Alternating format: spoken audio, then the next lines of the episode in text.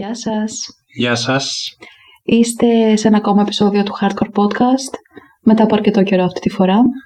Είμαι ο Σταύρος. Και εγώ η Αγγελίνα. Σήμερα θα μιλήσουμε για πράγματα διαφορετικά από αυτά που αφορούν το podcast. Ε, έχουμε αποφασίσει να ανοίξουμε απλά το μικρόφωνο και να μοιραστούμε τις σκέψεις μας μαζί σας. Σχετικά με ό,τι γίνεται αυτή τη στιγμή στην Ελλάδα και τον τελευταίο καιρό.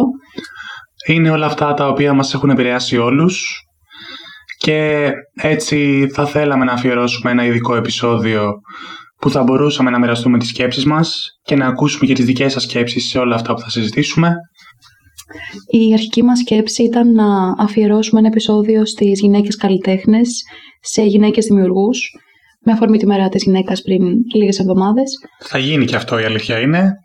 Αλλά τώρα όλα αυτά που συμβαίνουν στην Ελλάδα τους τελευταίους μήνες μας έχουν στενοχωρήσει πολύ. Και δυστυχώς για μένα και νομίζω και για σένα το ίδιο ισχύει Σταύρο, νιώθω ότι έχω χάσει την όρεξή μου να ασχοληθώ με αυτό το κομμάτι. Η αλήθεια είναι ότι ε, βλέπουμε μια συνεχή απαξίωση σε ό,τι αφορά τον πολιτισμό σε αυτή τη χώρα. Θα αναφερθούμε πιο συγκεκριμένα φυσικά. Πέρα από αυτά λοιπόν που μας αφορούν ε, στο πολιτιστικό κομμάτι, ε, ήρθε μετά και η τραγωδία στα Τέμπη, η οποία έχει σοκάρει όλη την κοινωνία, δηλαδή το βλέπουμε ακόμα. Ε, σκεφτείτε ότι η Αγγελίνα ήταν στο τρένο την προηγούμενη μέρα. Δηλαδή, εγώ ξύπνησα διαβάζοντας την είδηση και μέχρι να θυμηθώ πότε γυρνούσαν οι φίλοι μου, ε, έχασα τη γη κατά τα πόδια μου. Είναι από τα περιστατικά τα οποία όταν συμβαίνουν σκέφτεσαι πόσο στενοχωριέσαι για αυτούς τους ανθρώπους, για οποιονδήποτε ήταν σε αυτό το τρένο, για οποιονδήποτε έχασε ανθρώπους, για οποιονδήποτε έχασε τη ζωή του. Και ταυτόχρονα σκέφτεσαι ότι θα μπορούσε να έχει συμβεί και σε μένα. Και είμαι ευγνώμων που δεν έγινε σε μένα και δεν έγινε σε κάποιο φίλο μου. Και μετά νιώθεις άσχημα γι' αυτό. Γιατί είναι τραγικό και γιατί έχασαν άνθρωποι τη ζωή τους. Είναι κάτι το οποίο δεν το ξεπερνάς εύκολα και είναι από αυτά που δεν νομίζω να ξεχάσουμε και σαν κοινωνία. Ε, οπότε μετά με τι όρεξη ας πούμε, θα βγαίναμε να λέγαμε τα δικά μας εδώ πέρα ενώ συμβαίνουν όλα αυτά. Για την τέχνη και για πίνακες, για ζωγράφους, για χρώματα. όταν εμείς οι ίδιοι δεν νιώθαμε έτοιμοι.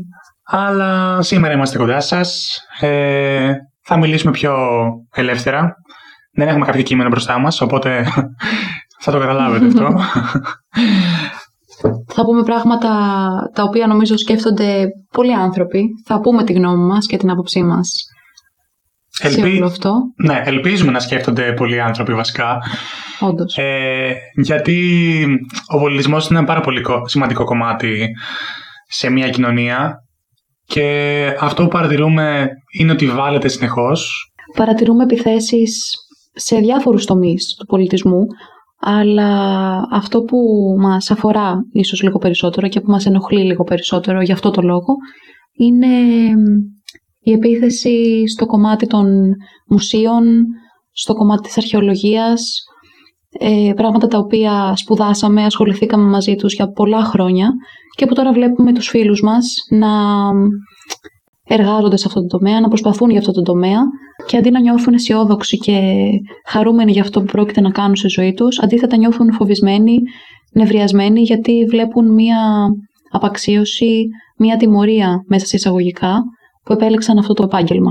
Φυσικά αναφερόμαστε στο γεγονός μετατροπή πέντε μουσείων της χώρας από τα σημαντικότερα σε νομικά πρόσωπα δημοσίου δικαίου.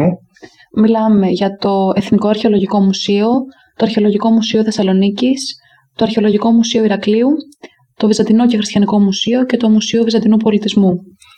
Τι σημαίνει στην πράξη αυτό; Σημαίνει ότι την διαχείριση, την διοίκηση των μουσείων αναλαμβάνουν ε, διοικητικά συμβούλια, τα οποία θα διορίζει κάθε κυβέρνηση. Γνωρίζουμε όλες τις διαδικασίες με τις οποίες γίνεται αυτό στη χώρα μας. Ε, και στην ουσία την υποτίμηση και την περιθωριοποίηση των καθίδιν αρμοδίων να αναλάβουν ε, αυτές τις λειτουργίες που είναι οι αρχαιολόγοι, ε, που το έχουν σπουδάσει αυτό το πράγμα. Υπονομεύεται ο χαρακτήρας της αρχαιολογικής υπηρεσίας.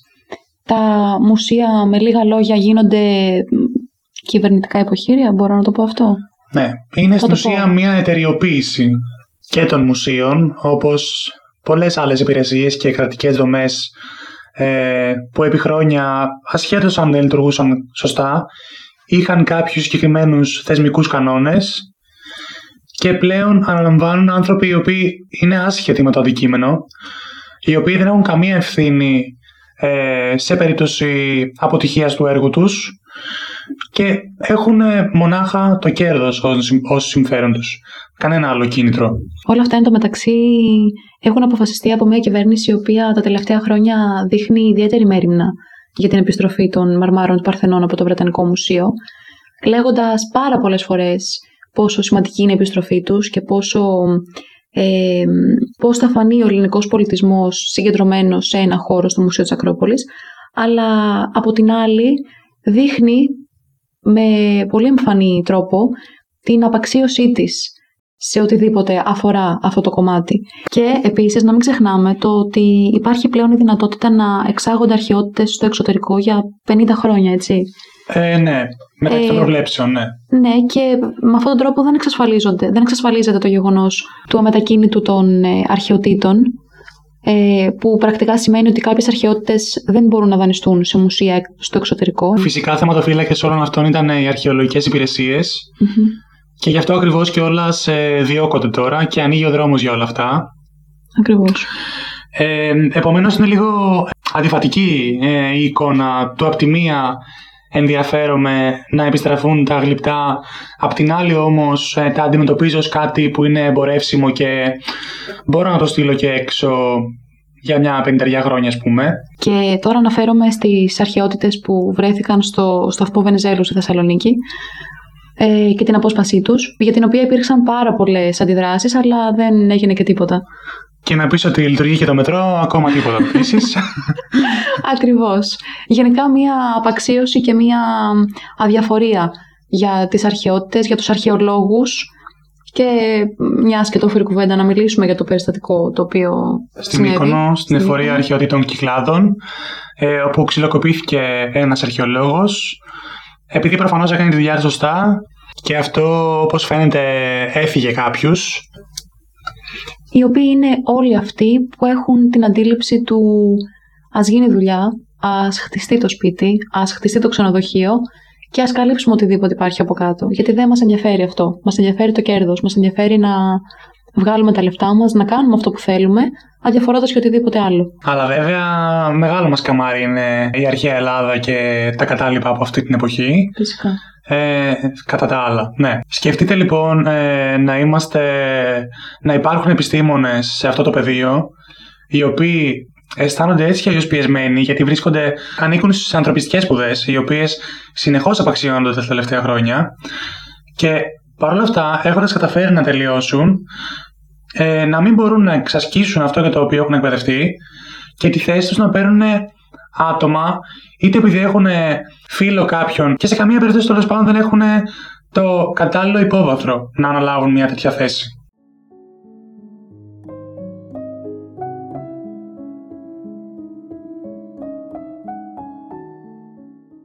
Άλλο ένα θέμα το οποίο θέλαμε να συζητήσουμε σήμερα και για το οποίο έχουμε πάρει θέση στα social media Φαντάζομαι το έχετε δει. Εγώ είμαι σίγουρος ότι το έχουν δει. Αν δεν το έχετε δει να το δείτε. Ε, είναι και ο εκμηδενισμός των σπουδών σε δραματικές σχολές. Τι σημαίνει αυτό επί της ουσίας; Ε, μιλάμε για ανθρώπους οι οποίοι έχουν σπουδάσει υποκριτική χορό, ε, έχουν αφιερώσει χρόνια από τη ζωή τους και ξαφνικά όλα αυτά δεν αναγνωρίζονται, όλα αυτά διαγράφονται και θεωρούνται απόφοιτοι ηλικίου. Πρακτικά λοιπόν αυτή η υποβάθμιση των ε, πτυχίων των ηθοποιών σημαίνει ότι πλέον θεωρούνταν δίκευτοι εργάτες, οι μισθοί τους είναι αυτού του επίπεδου και μελλοντικά και οι συντάξεις τους αυτού του επίπεδου. Οπότε καταλαβαίνουμε ότι το θέμα δεν είναι μόνο ηθικό. Είναι και πρακτικό, είναι θέμα της ζωής. Α βάλουμε όλοι τον εαυτό μας στη θέση τους και ας φανταστούμε ότι έχουμε μοχθήσει να σπουδάσουμε αυτό που αγαπάμε και ξαφνικά όλο αυτό πετιέται στα σκουπίδια και είναι σαν να μην συνέβη ποτέ.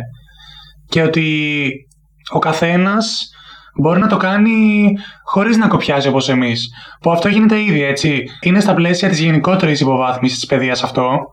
Βλέπουμε εξίσωση πτυχίων, βλέπουμε ότι και πάλι χωρίς να, χωρίς να έχουμε κανένα πρόβλημα με κάποιον ο οποίος επιλέγει ιδιωτική εκπαίδευση, έτσι. Εννοείται. Ε, το θέμα όμως είναι ότι ενώ μέχρι τώρα, όπως και τα μουσεία πριν που αναφέραμε, ενώ μέχρι τώρα υπήρχε ένα συγκεκριμένο πλαίσιο και κάποιες συγκεκριμένες προϋποθέσεις, τώρα πλέον ε, βλέπουμε μια σταδιακή ισοπαίδωση, μια σταδιακή εξίσωση, η οποία είναι άδικη και η οποία δεν αποσκοπεί και πουθενά. Δηλαδή, δεν μπορεί να απορροφηθεί όλος αυτός ο όγκος ε, πρακτικά και εργασιακά. Αυτό που πρέπει να κοιτάξουμε είναι το δάσος και όχι το δέντρο.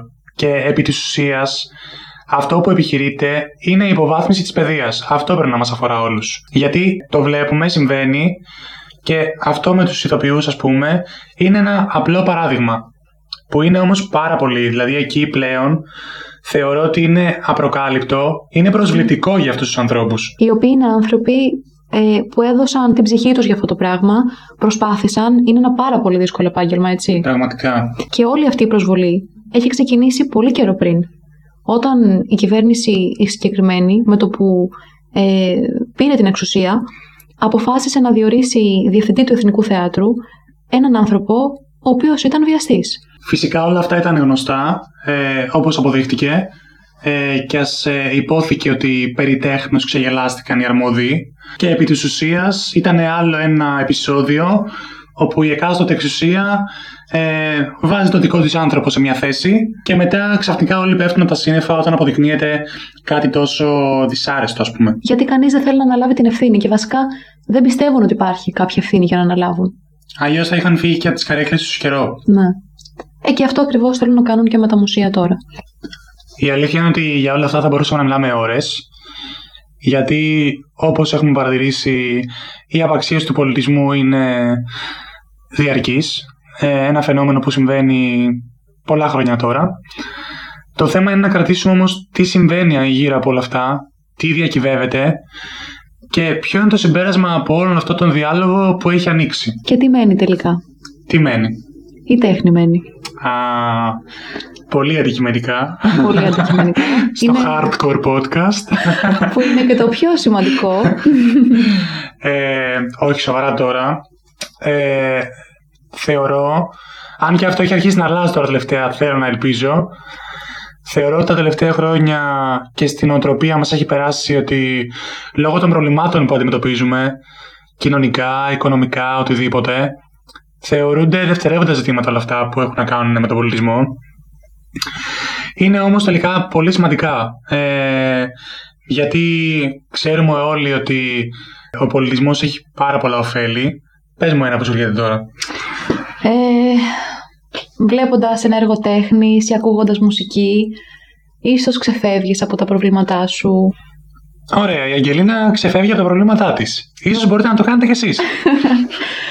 ε, πιστεύω το ότι ξεφεύγουμε από τα προβλήματά μας είναι με πάρα πολλούς τρόπους. Δηλαδή, το να βλέπεις ένα έργο τέχνης, να το συζητάς με τον άλλον και να του πεις γιατί σου αρέσει και να σου πει εκείνος όχι, δεν μου αρέσει, γιατί θα το έκανα εγώ καλύτερα. Ή γιατί ο άλλος καλλιτέχνης μου αρέσει περισσότερο ή αυτός, OK, okay, δεν το καταλαβαίνω. Είναι μια συζήτηση η οποία είναι σίγουρα πιο ευχάριστη από το να συζητάς κάτι άσχημα, κάτι δυσάρεστο της καθημερινότητας. Ακόμα και αυτό δηλαδή βοηθάει. Πέρα βέβαια από το απλά να ε, μας χαροποιεί ένα έργο που κοιτάμε και να μας δημιουργεί ωραία συναισθήματα, ε, ο ρόλος του πολιτισμού γενικά είναι πολύ σημαντικός ακριβώς για να αντιμετωπίσουμε κοινωνικά ζητήματα γιατί έχει τη λειτουργία του να αφυπνιζει Να αναδεικνύει δηλαδή διάφορα προβλήματα και να τα φέρνει ίσως ε, στο δημόσιο λόγο. Επομένως ίσως και γι' αυτό είναι ένας όχος που, που βάλετε όλο αυτό το κομματι Βέβαια στην παρούσα φάση όλοι αυτοί που κάνουν αυτή την επίθεση στον πολιτισμό, στη, στην τέχνη, σε οτιδήποτε ε, πετυχαίνουν το αντίθετο πιστεύω. Συμφωνώ μαζί σου. Δηλαδή είναι πολύ μεγάλες οι αντιδράσεις και ίσως είναι ελπιδοφόρο αυτό. Δηλαδή παρόλη την καταστολή, ε, τι ζούμε γύρω μας, τι βλέπουμε καθημερινά. Παρ' όλα αυτά λοιπόν ε, φαίνεται ότι είναι πιο ενιαία η αντιδράση αυτή τη φορά. Μας κάνουν και το συζητάμε, αντιδράμε για ό,τι συμβαίνει γύρω μας και ίσως αυτό να είναι και η λύση που θα μας βοηθήσει ουσιαστικά να πετύχουμε κάποια αλλαγή και να αλλάξουμε τα πράγματα προς όφελός μας. Και μην ξεχνάμε ότι όλα αυτά είναι σημαντικά επίσης Γιατί ε, ο πολιτισμός μας είναι, είναι η ταυτότητά μας. Είναι αυτό που μας ενώνει. Είναι αυτό στο οποίο μπορούμε να, εκ- μέσω του οποίου μάλλον μπορούμε να εκφραστούμε. Δηλαδή αυτά είναι επιχειρήματα τα οποία μπορεί να τα διακρίνει και να τα εκφράσει ε, και ένα παιδί στο σχολείο. Δεν είναι κάτι, δεν, είναι, δηλαδή δεν είναι κάτι επιστημονικό αυτή τη στιγμή. Ναι. Είναι γνωστά σε όλους μας. Γιατί επομένως πρέπει να τα συζητάμε αυτά; Γιατί υπάρχει αυτή η απαξίωση; Αυτό είναι το ερώτημα που πρέπει να μας απασχολεί. Είμαστε λοιπόν δίπλα στους καλλιτέχνες, τους ε, στηρίζουμε, είμαστε στο πλευρό τους, γιατί ε, πρώτα απ' όλα είναι το επάγγελμά τους. Δεν πρέπει να τίθεται συζήτηση και να αμφισβητούμε το γεγονός ότι θα κάνουν κάτι. Είναι η δουλειά τους. Πρέπει, Πρέπει. να θυμόμαστε και ότι με το έργο τους μπορούν να βοηθήσουν και άλλους ανθρώπους. Μμμ. Λειτουργούν ως πρότυπα οι καλλιτέχνες. Μμμ. Γι' αυτό λοιπόν πρέπει να τους προστατεύουμε. Και είναι καλό που ενώ η αλήθεια είναι ότι τα προηγούμενα χρόνια της κρίσης είχαν επιλέξει έναν ε, δρόμο σιωπής ας πούμε, πλέον ε, ίσως και επειδή οι ίδιοι θίγονται περισσότερο, τάσσονται, ε, λαμβάνουν θέση σε διάφορα ζητήματα που είναι πάρα πολύ καλό και υγιές να συμβαίνει γιατί όπως βλέπουμε ε, ούτε η δημοσιογραφία είναι ελεύθερη ούτε η ελευθερία λόγου είναι στα ιδανικά επίπεδα που θα θέλαμε να είναι. Επομένως, ε, είναι εδώ, μας το θυμίζουν και μπορεί να μην θέλουν να συζητάμε κάποιοι για όλα αυτά, αλλά εμείς έχουμε βούληση και πιστεύω ότι κάτι θα βγει από όλο αυτό. Θα το κάνουμε και θα συζητήσουμε. Να είμαστε λίγο αισιόδοξοι. Γιατί Και η θα αλήθεια προσπαθήσουμε. είναι κυριαρχεί μια μαυρίλα Μμμ. τριγύρω μας. Όμως είμαστε εδώ, δεν είμαστε παθητικοί ε, θεατές. Μπορούμε να αλλάξουμε τα πράγματα και πιστεύω... στο σημείο αυτό να πούμε ότι είναι απόλυτα λογικό να νιώθουμε όπως νιώθουμε και μ, κάπως ε, αποθαρρυμένοι και στενοχωρημένοι και νευριασμένοι. Λογικό είναι, ανθρώπινο είναι. Και νομίζω αυτά τα συναισθήματα είναι που θα μας κάνουν να προσπαθήσουμε για κάτι παραπάνω και να... προστατεύσουμε ένα τον άλλον, να αντιμετωπίσουμε συλλογικά τα προβλήματα που αφορούν όλους μας και θέλουμε να πιστεύουμε να πάρουμε αυτό που αξίζουμε στο τέλος. Να ανταμυφθούμε ο καθένας μας για την προσπάθειά του και τον κόπο του. Πολύ ωραία τα λες.